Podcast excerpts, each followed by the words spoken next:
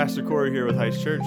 Thank you for listening to our sermon podcast. If you would like more information about Heights Church, simply go to weareheights.org or follow us on our Facebook page. If you're looking to get plugged into a church, feel free to reach out to us via our website by simply clicking contact, and we will help you find a similar church in your area. Hope the podcast serves you well, and thanks for tuning in.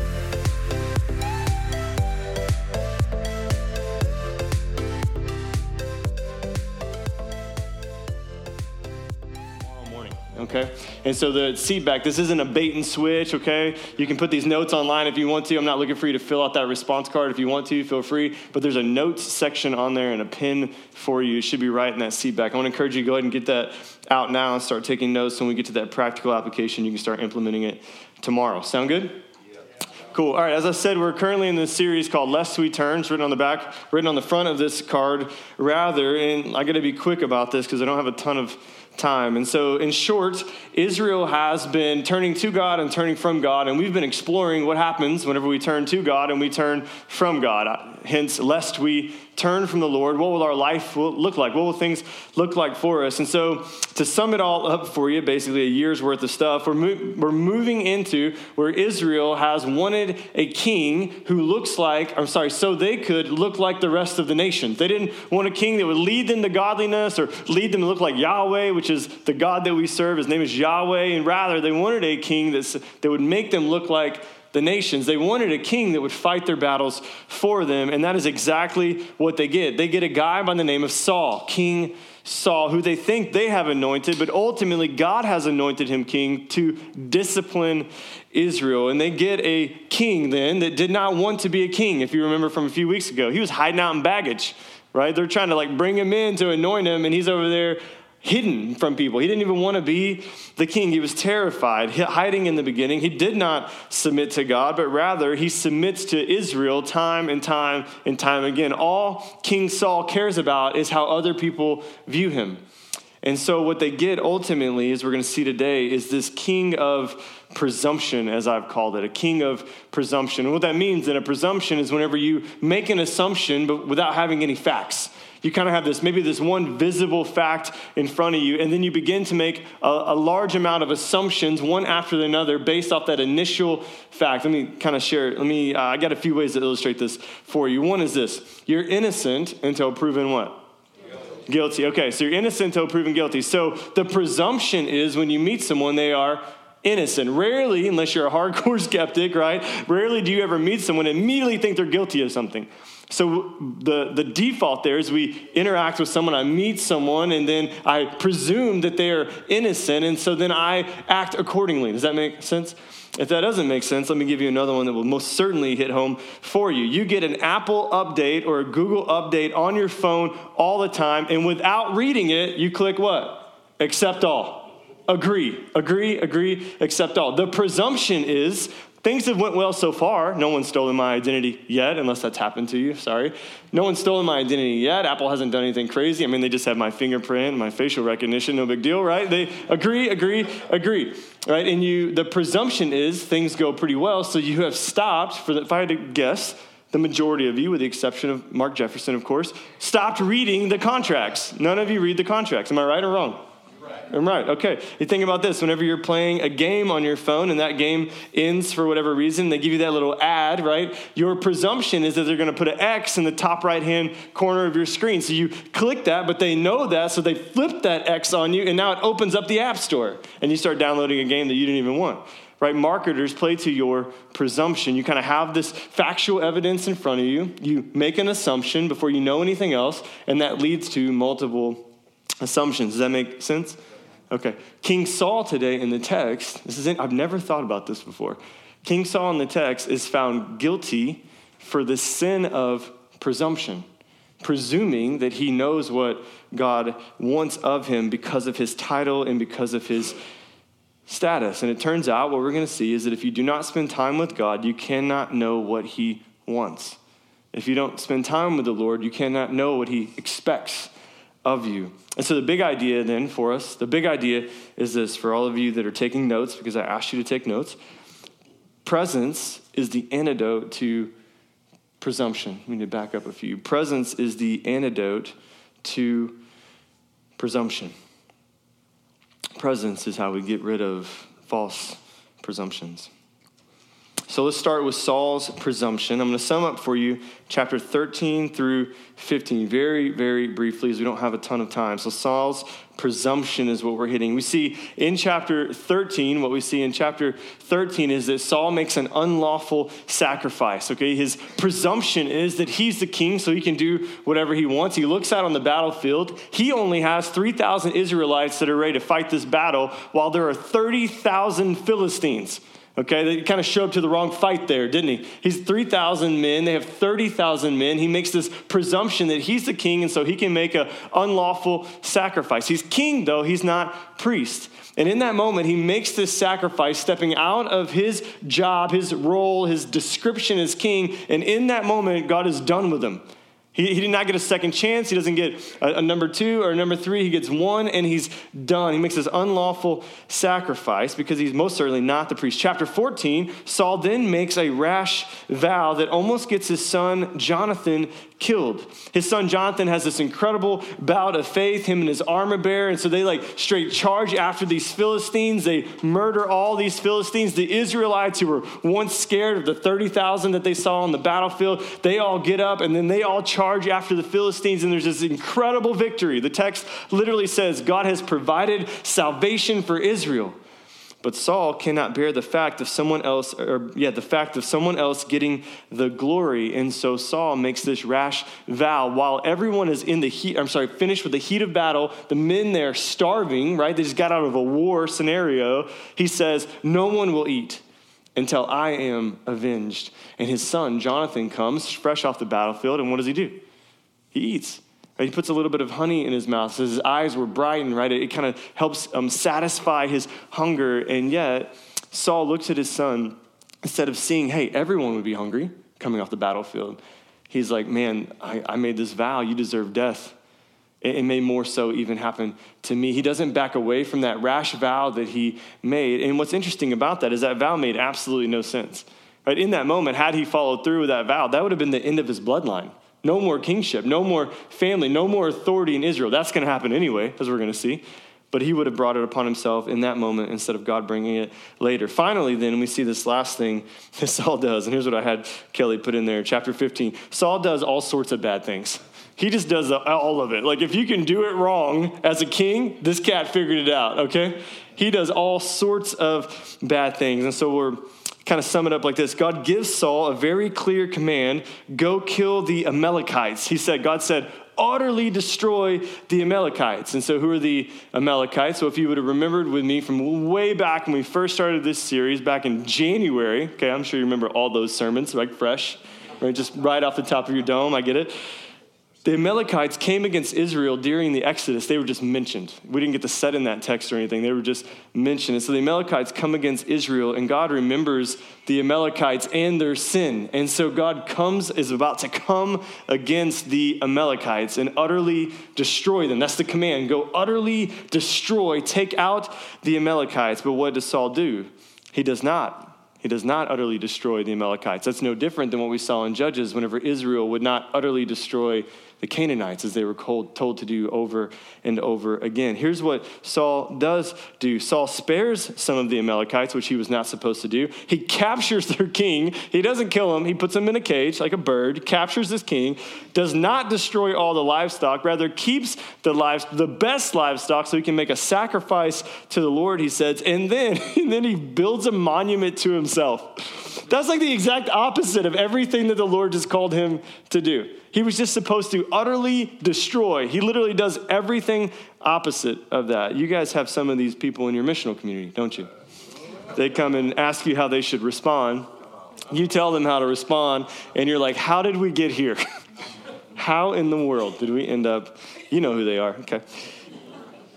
But do you see Saul's presumption? Listen, his presumption, I'm the king, I can do what I want.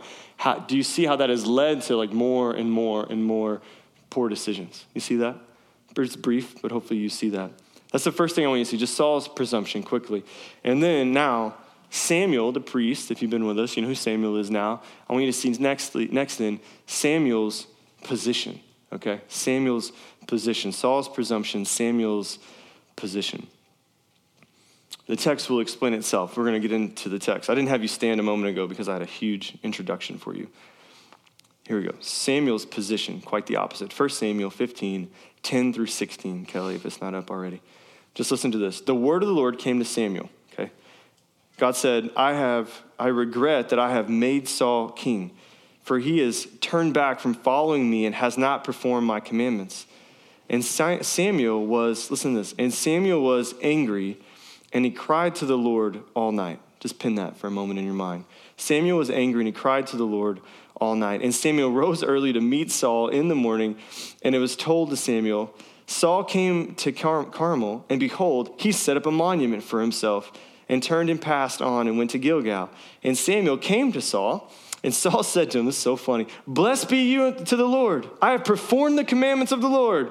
And Samuel said, what, what then is this bleating of the sheep in my ears and the lowing of oxen that I hear? So literally, I just kind of picture King Saul like leaning up against a monument of himself, eating a pork steak off a styrofoam plate, you know, like, and he's like, bless the Lord, be blessed in the Lord. And Samuel's like, what? He's like, look at all that I've done. He's like, why do I hear sheep then? Like, what is happening here? Why are there oxen in the field? They should be, quote, utterly destroyed, right? And he's just like, well, I don't know what you're talking about. And just, I don't know, that's the way I picture it in my head just kind of nomming on it, leaning against himself. Anyway, Saul said, then let's keep reading. Saul said, Saul, King Saul, it's hard to keep these straight, Samuel and Saul. Saul, the king, said, They, Israel, have brought them from the Amalekites. For the people, Israel, spared the best of the sheep and of the oxen to sacrifice to the Lord your God, and the rest we have devoted to destruction. Then Samuel said to Saul, Stop. You ever get that text message from someone and just says, Stop on it? Stop.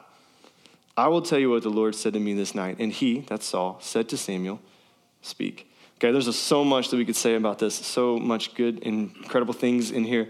Uh, but I want you to notice, what I want to focus on is I want you to see the difference here. I want you to just kind of think about this for a second. Samuel, priest Samuel, is already distraught. He's already upset with his, with his king Saul. He spends the night in prayer before the Lord, just laying himself bare before the Lord. Samuel does not presume, he doesn't make an assumption about what God would have him do because he is the priest, but rather he goes into the presence of God and spends the whole night Right? Think about that. Just inquiring before God, inquiring before the Lord, being reminded of his position and his calling and his purpose before the one true God of all creation. There's no presumption there. He seeks out the Lord in the midst of his being utterly distraught and angry and frustrated. Tell me you don't know those feelings. And he goes before the Lord. Samuel is angry and he cries out to the Lord, just puts himself out there. Let me ask you then like, when is the last time that you just sat before the Lord and told him about your emotions? When's the last time you just sat I mean, in silence and you just wrote out, journaled out, or maybe just spoke out? Like, God, I'm just angry. I'm mad. I'm frustrated. I'm anxious, not just in your head while you're driving the car. I mean, nothing around you. You have nothing else going on, not while you're even drinking coffee, just sitting there. God, I'm frustrated. I'm mad at my boss. Can't stop arguing with my spouse. Can't find a spouse. I'm hurt. I don't even feel you anymore. Like, when's the last time, if ever, have you ever done that? Right? The big idea was the pres- presence is the antidote to presumption. Saul does not, or Samuel does not assume or presume, rather, he pursues presence, seeks out the Lord in that moment. You see that? It is so subtle, yet it is so important for me. Saul, for us, Saul, on the other hand, there's, there's not one time, listen, in three chapters that we've heard of Saul where he has sought the Lord. There's not one time where he's the king of all of Israel, went and sought to be present with the Lord God Almighty. He does not pursue holiness. He does not pursue godliness. He does not lay himself prostrate before the Lord and beg for the presence of God. Saul simply is trying to look a certain way, to be seen a certain way, not by God, but by the people. Can anyone relate? You care a little bit more about how people view you than you care about the way God views you. I can 100% relate. You ever act a certain way around certain people because you think you know what they're going to say or do? You ever find yourself doing that? You just act a certain way, speak a certain way, talk a certain way, do whatever a certain way because you think you know how they're going to respond to you. That's a presumption, isn't it? It's an assumption. The overarching problem with that is that you can never meet the expectations of everyone around you. You can't meet everyone's expectations. If you try, listen, if you try, it's going to leave you just continuing to present what's called a false self. A little social psychology for you today. You're going to continue to present a false self to that person. And what I mean by that, the false self is the person that you project on other people because of who you think they expect you to be. That's a presumption. Anyone in here? Anyone online? Maybe you can comment on that. And some will say, no, no, no, bro, you don't get it. Like, I'm just a chameleon. So I just, I just I act a certain way around certain people. Here's the deal you're not a chameleon, you're a human being. Chameleons are chameleons. That's a fact. Okay? You're calling yourself a chameleon, regardless of it being 2021, does not make you a chameleon. You're still just a human being. And, the reality is this I put this in bold, so let me just read it for you. Uh, you're not a chameleon. The problem is you fought so hard to be who everyone else wants you to be that you've lost your true self. You've presented so much of a false self that you've lost your true self. And that true self is in there. And he or she wants to come out. And he or she wants to be heard. And, and he or she wants to, like, just once again express emotion and, and hobbies and what he or she loves to do, what he or she loves to participate in, what makes he or she laugh and cry and be sad and happy, how he or she wants to speak, like it's in there. And yet you try so hard to appease so many people, you've lost them. I get it because uh, Man, I personally experienced this during COVID and more specifically, even during our, our merge. And I talked a little bit about this many months ago, but I didn't talk about this part yet. I wasn't quite ready for that. And so I found myself, though, in the, in the course of that year, carrying a whole lot, caring a whole lot about what people thought about me that I didn't even know a presumption. If I act a certain way, if I keep the, the way that I normally do things, people might get offended. People might get upset. People might get fill in the blank for whatever lie I was believing in that moment. So I had to present to a false self. And what I began to do for a year was I began to lessen my expectations for our church as a whole. Uh, I, I, gave up little portions of my identity over the course of a year that led to really, really large portions of my identity s- seeming to not even exist anymore. Anyone else? And, so I just kind of compromised in a few different ways. We've heard that word a lot throughout the text. And, and what the reality is, and here's what's scary it was so subtle that it was, it's terrifying in hindsight. When you look in the mirror and you're like, I don't even recognize this person anymore. Who is this person? Like, for me, it was the guy that for seven straight years was like, God the Father has called us to storm the gates of hell with the passion of Christ. We don't care the cost. That's who that guy was. And he was starting to fade away just little by little, just little pieces of myself given away, so much of a false self given away that the true self could no longer come out. And then I got COVID. And then I got stuck in my bedroom for four days. And you know what I did? I read the Bible for myself. And I prayed to God for myself, not to feed anyone else, just for myself. And I played a lot of Fortnite with Jeff's little boy. That's what I did. I read, I read, I prayed, and I played Fortnite. He called me, I just put on speakerphone, playing with Max, okay? And one night at 4 a.m., I had this excruciating back pains for like two or three days. I don't know what everyone's symptoms were. Mine were just really terrible, really, really bad backaches. At 4 a.m., I had really bad backaches, and I felt the Lord, as I was reading the Old Testament, just reading for myself, the Lord very sweetly said to me, When did you become accommodating? And that word is set heavy in our staff and with leaders now lately. When did you become, when did I call you to become accommodating? And I just had to repent. Because in that moment, I saw all the little aspects of myself I had given away out of a, based off a presumption that someone might get upset, someone might feel a certain way, someone might do something. And, and, and here's the deal here's the beauty of this. In, upon repenting, the Lord has restored, literally, without fail, every single thing that I surrendered for a year and a half, God has given back to me. But I want you to know it has taken almost as long for Him to give it back as it took for me to give it away. It is a slow process. You can't microwave this for sure Week by week, though, listen, God is continuing to bring me back. Like I'm in this right now, okay? Practitioner. Week by week, God is just bringing me back more and more and more into who I once was and even better, an even better version of who I was a year and a half ago. You see, Saul had also become accommodating. Many of you have become accommodating as well, yeah? Saul becomes accommodating, does not go before the Lord. Samuel, the priest, on the other hand, before he moves, before he speaks, he goes into the presence of God, comes into his presence for himself, not for everyone else, but for himself. I had lost that presence, and I believe many people in our church have also lost the presence as well. Stopped entering into the presence. Listen, when you fail to lose, or when you lose presence, you will fall prey to presumption. You'll just think you know what the Lord has for you. You'll lose your true self and you'll begin to kind of display this false self over and over and over again. Let's keep reading. 1 Samuel 15, 17 through 20. Check this out. This sits so heavy with me. And Samuel said, 17 through 20, and Samuel said, Though you are little in your own eyes, are you not the head of the tribes of Israel? Right? Though you see yourself very, very small, are you not the the Lord God's anointed king? Though you see yourself so tiny, are you not the one that's responsible? Like you are the king, the first king of Israel, and yet you see yourself so tiny. Like Saul had forgotten who he was, or he maybe never even accepted who he was. Like he, he falls prey. Samuel then pastoring this man, right? He's, he's bitter, he's frustrated, he's angry, but he sought out the Lord so he can come to a position here where he can literally priest this king. And so, in a very priestly way, he says, Do you not know your position? Do you not know that you're the anointed? Do you not know that you share in the imago Dei, like you have the image of God upon you, and yet you're submitting yourself to all these people?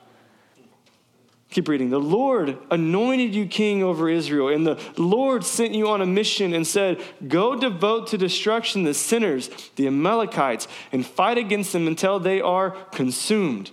Why then did you not obey the voice of the Lord? Why did you pounce on the spoil and do what was evil in the sight of the Lord? And Saul said to Samuel, I have. Listen what he says. He does not even repent or anything. I have obeyed the voice of the Lord. I have gone on the mission on which the Lord has sent me. I have brought Agag, the king of the Amalekite, and I have devoted the Amalekites to destruction. Who's it about in this scenario? It's all about him right? I have done this, I have done this, I have done this. Samuel will not confess what he has actually done. His presumptions have become blinding to him. Forgot, forgets his position and his calling. And then listen how Samuel responds. We'll keep reading 15 through 20, uh, 20 through, through 26. And Samuel said this Has the Lord, listen to this, this is what struck me. Has the Lord as great delight in burnt offerings and sacrifices as in obeying the voice of the Lord? There's only one way to hear the voice of the Lord, church. Behold, to obey is better than sacrifice, and to what? Listen than the fat of rams. For rebellion is as sin of divination, and listen here, and presumption is as iniquity and idolatry. Because you have rejected the Lord, the, the word of the Lord, he has also rejected you from being king. Right? Saul tried to just do enough Saul wanted to do, King Saul just wanted to do enough to appease people, just do enough to appease uh, God. He just kind of did the, the status quo, right? He did what he thought was right based off of presumption I am the king. The people should see me a certain way, not considering the way God saw him, but did just enough to kind of appease God and appease the people. The reality is this you can't live that life. You can't live a life of appeasing people, being accommodating, sharing only a false self and not actually being yourself. You can most certainly try to do that, but you're going to be pulled in so many different directions. It's going to literally feel like you can no longer breathe. Like you're going to suffocate under the weight of trying to make everyone around you happy that you cannot make happy. And here's what happens. Here's how you know. How do I know if that's me? I mean, I just like to be, you know, I just want to be, I don't think accommodating is that bad. I view it kind of as a positive thing, right? How do I know if that's me? Here's how you know. You're going to start feeling entitled to something or you already feel entitled to something. And what I mean by that specifically, and look, is, I'm talking from experience, okay? From experience. Here's what you're going to do you're going to say things like, I do all these things, man. I serve my kids, I serve my spouse, I serve my friends, I work, I serve the church. Can't someone just fill in the blank for me? Can't somebody just do something for me? Can't somebody just reach out to me? Can't somebody just come and serve me? Does, does no one see that I'm drowning over here? All the things that I have going on, and yet no one is looking at me. No one is praising me. No one's giving me glory. No one's celebrating my hard work. Can't somebody just do this? And then it turns into this well, I'm just going to stop doing it all. I'm just going to stop. I'm gonna pull away from people. I'm gonna pull away from stuff. I'm gonna pull away from things. I'm just gonna stay to myself. I'm just gonna, and then before you can even finish that thought, here's what happens. And here's how you really, really know shame and guilt begin to set in because you immediately think, well, if I don't do it, then who will? A presumption. That's a presumption. If I don't do it, then no one else will do it. If I don't make the homeroom cookies, no one's ever gonna make the homeroom cookies. You don't even make homeroom cookies. You just buy them from Schnucks and put them in a container because you're so rushed, because you're trying to be accommodating to everyone else. Right? But what do you think? You think, what? If I don't do it, no one else will do it. I'm the only one that can fill in the blank. That is a presumption. I was talking with a pastor last week, and he said, Sometimes I just feel like I'm not needed. And I said, You're not. You're not needed. And neither am I. The reality is, I die tomorrow, they hire a new lead pastor. You are replaceable, is what I told him. That hit as heavy for him as you might imagine in his moment of, woe is me. You are replaceable, bro. That's what I told him. Let me just set you free from some church. No one needs you to know everything, to be everywhere, and to be all providing. No one. That's Jesus' responsibility. That's Jesus' responsibility, man. No one needs you. I'll say it again. No one needs you to know everything, to be everywhere, and to be all providing. The Lord has that covered completely. And first and foremost, for you. Not so that you have to go do those things for everyone else. And here's the deal I love you enough to say this. I'm going to say it directly to your eye contact because I love you. You are replaceable. You're replaceable and so are you. And in case you got the hook, Facebook, you're replaceable as well. No one needs you that badly that you have to be God for them. People need you, sure. Don't hear me say something I'm not. No one needs you to be the Lord for them. Do not let your presumption of what other people might think about you lead you to running yourself ragged over and over and over again. Someone else can go to Schnucks and buy the cookies and put them in a different container for you. Okay? Someone else will do that job if you don't do that job, believe it or not. Okay? I used to, we used to have a, uh, we used to have a boy that lived with us, and he's a little bit more hood than I am. And he used to say, Corey, y'all doing too much. Talking to me and Andrew. He said, Hey, Corey, y'all doing too much. Hey, hey, y'all doing too much. Look at me. Some of y'all doing too much, man. COVID lifted up, calendar full. You got more colors than the rainbow on that calendar right now. You have so much going on right now, you don't know up from down. Look, you don't have to be everywhere, all knowing and all powerful. The Lord will do that. You can say no to some things. And so here's what I want to do I just want to give you some practical application based off this idea of being present with the Lord, okay? Practical application. I don't ever do this. These are things that I specifically do, that Corey does, Pastor Corey does. And I believe that they are going to help you some of them, let me be clear so I don't feel like a hypocrite, some of them I've just been reminded of in the last couple months. Many of them I did for a very, very long season of my life until about a year and a half ago, whenever COVID hit. Here's the first thing you need to do practical application. You got to identify the season. Listen, you got to identify the season that you're in. And what I mean by that is like you got to name it.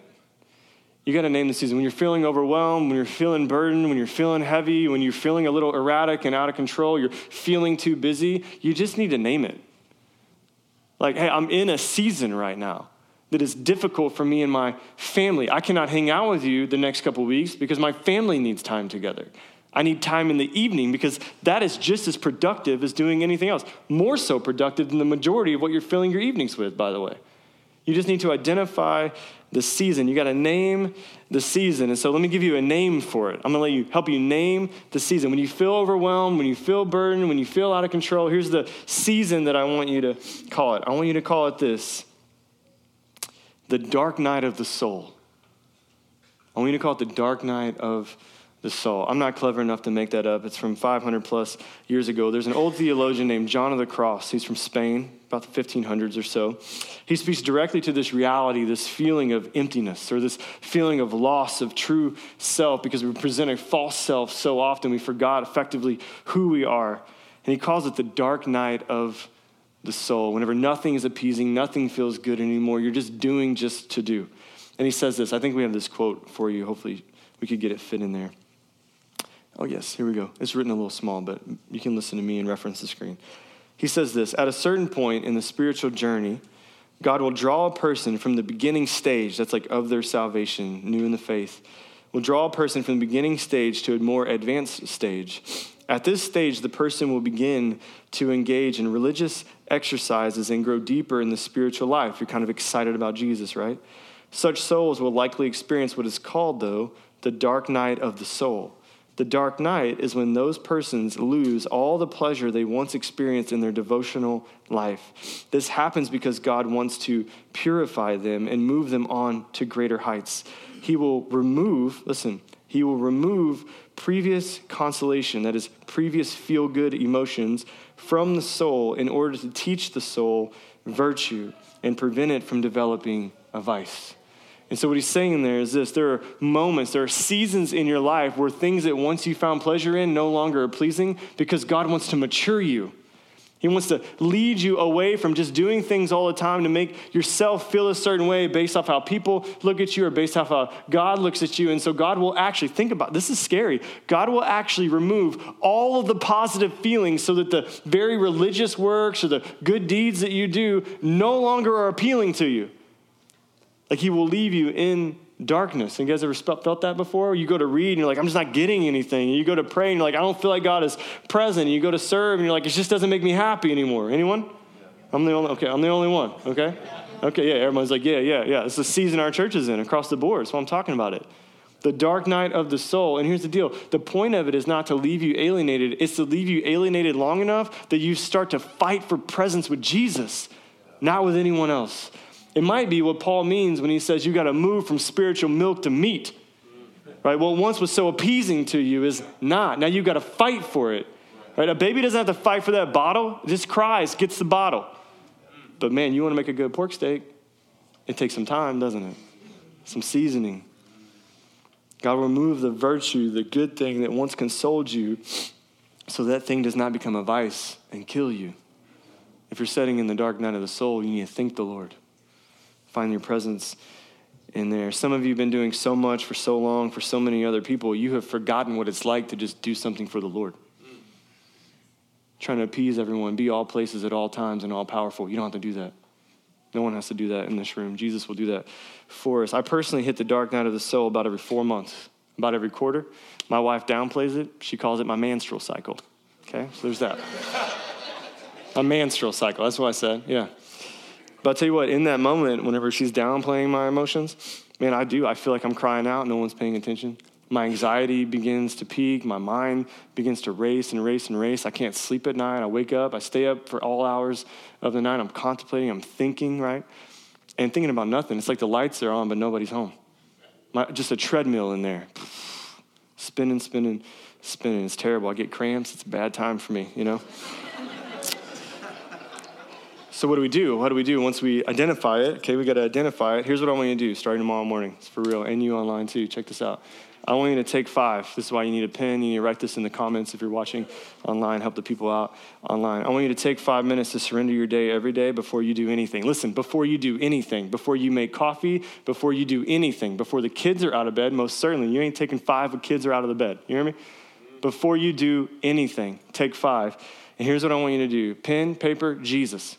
That's it. Pen, paper, and Jesus. And I want you to do say three things. I want you to say, Jesus, I surrender my calendar. Jesus, I surrender to you my conversations. Jesus, everything is negotiable. You can have everything. Five minutes. And just say it. No Bible out yet, no nothing. Before you do your quiet time, if you do quiet time in the morning, take five minutes silence, set a timer so your American mind can find some rest and you know when you're going to be done. And then also ask yourself three questions, three quick questions. I'm having you take notes. Write this down online too. I want you to write this down. How do I feel today? How do I feel today? Why do I feel like this? How did I feel yesterday? And just set with your emotions for a minute. Remember, the priest Samuel was angry before the Lord. He has emotions out before the Lord. So we're trying to do take five every day. Been doing this every day for quite some time. It helps us to reconnect. And here's the, the deal. At the end of the day, what you're going to see is a couple things. One, this isn't really even about you. It's about just being present with Jesus. And the five minutes that you're already worried about taking because you don't want to wake up five minutes earlier than you have to, that five minutes becomes 10 minutes.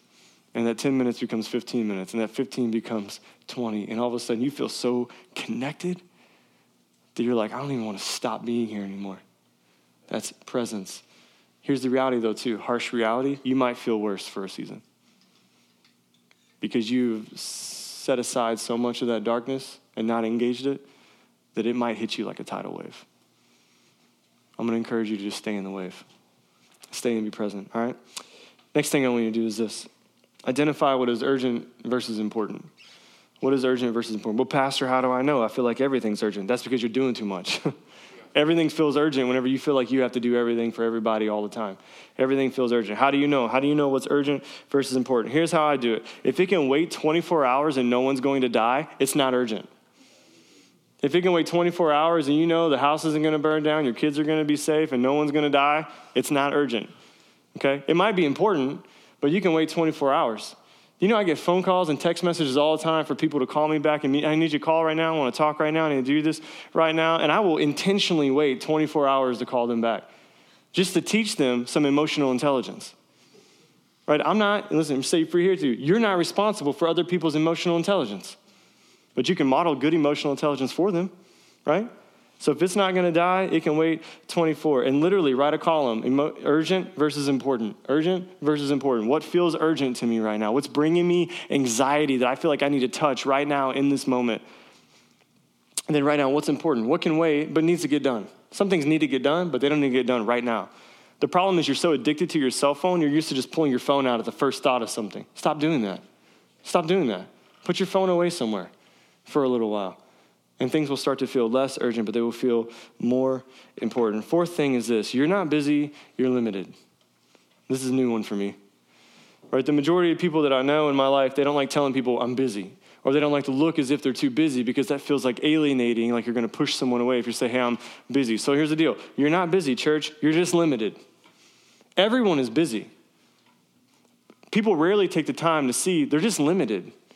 Right? And so what I mean by that is this if someone's asking you to do something, maybe, maybe it's me asking you to serve on a team here at the church. I ask everyone to do everything all the time, don't I? That's a spiritual gift. Delegation. I got it, okay? Lord gave it to me. That's healthy things grow. I ask people to do stuff all the time. Here's what you can say to me though. You can say no. You can say no. I am limited this week. I'm limited for the next quarter. I'm trying to be intentional with my family. Now, if you're just saying no to because you're in sin, that's one thing. But if you say, hey, I don't want you to think I'm too busy, I'm just limited on my capacity for time. I'm limited on the resources that I'm able to give this week. I'm limited on this, right? It, it kind of has a little bit of fluff to it. It feels a little bit nicer, doesn't it? Listen, you're limited. It's okay to be limited because you're finite. You're not infinite. When the school board calls you because you're the one that does everything all the time for all the people in all the classrooms and all the teachers, here's what you need to say I can do that, but I'm limited on time right now. Hit me in a few, hit me in the next semester, the next quarter.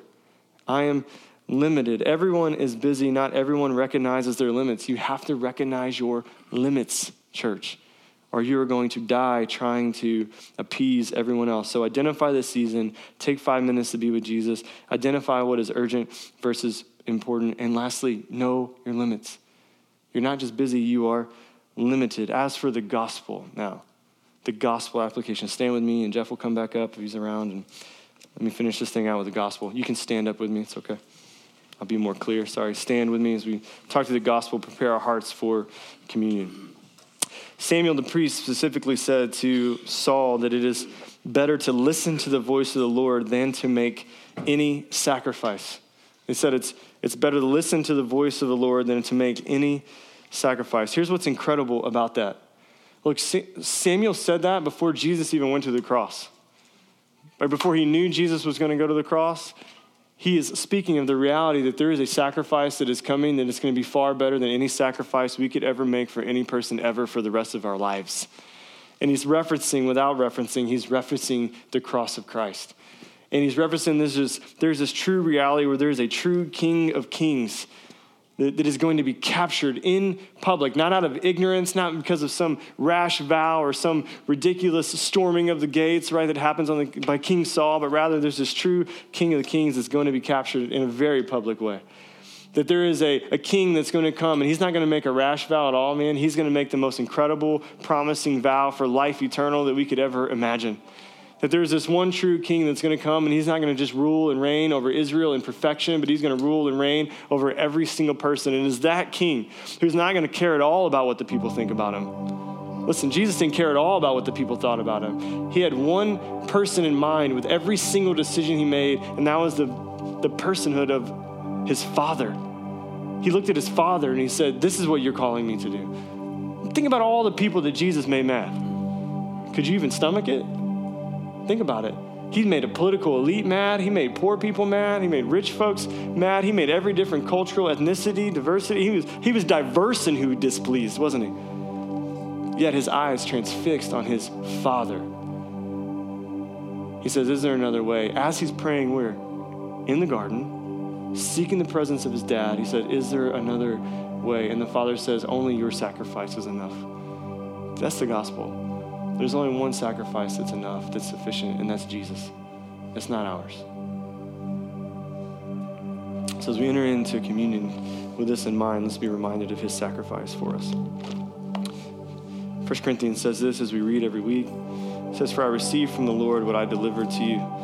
That the Lord Jesus, on the night when he was betrayed, took bread, and when he had given thanks, he broke it and said, This is my body, which is for you. Do this in remembrance of me.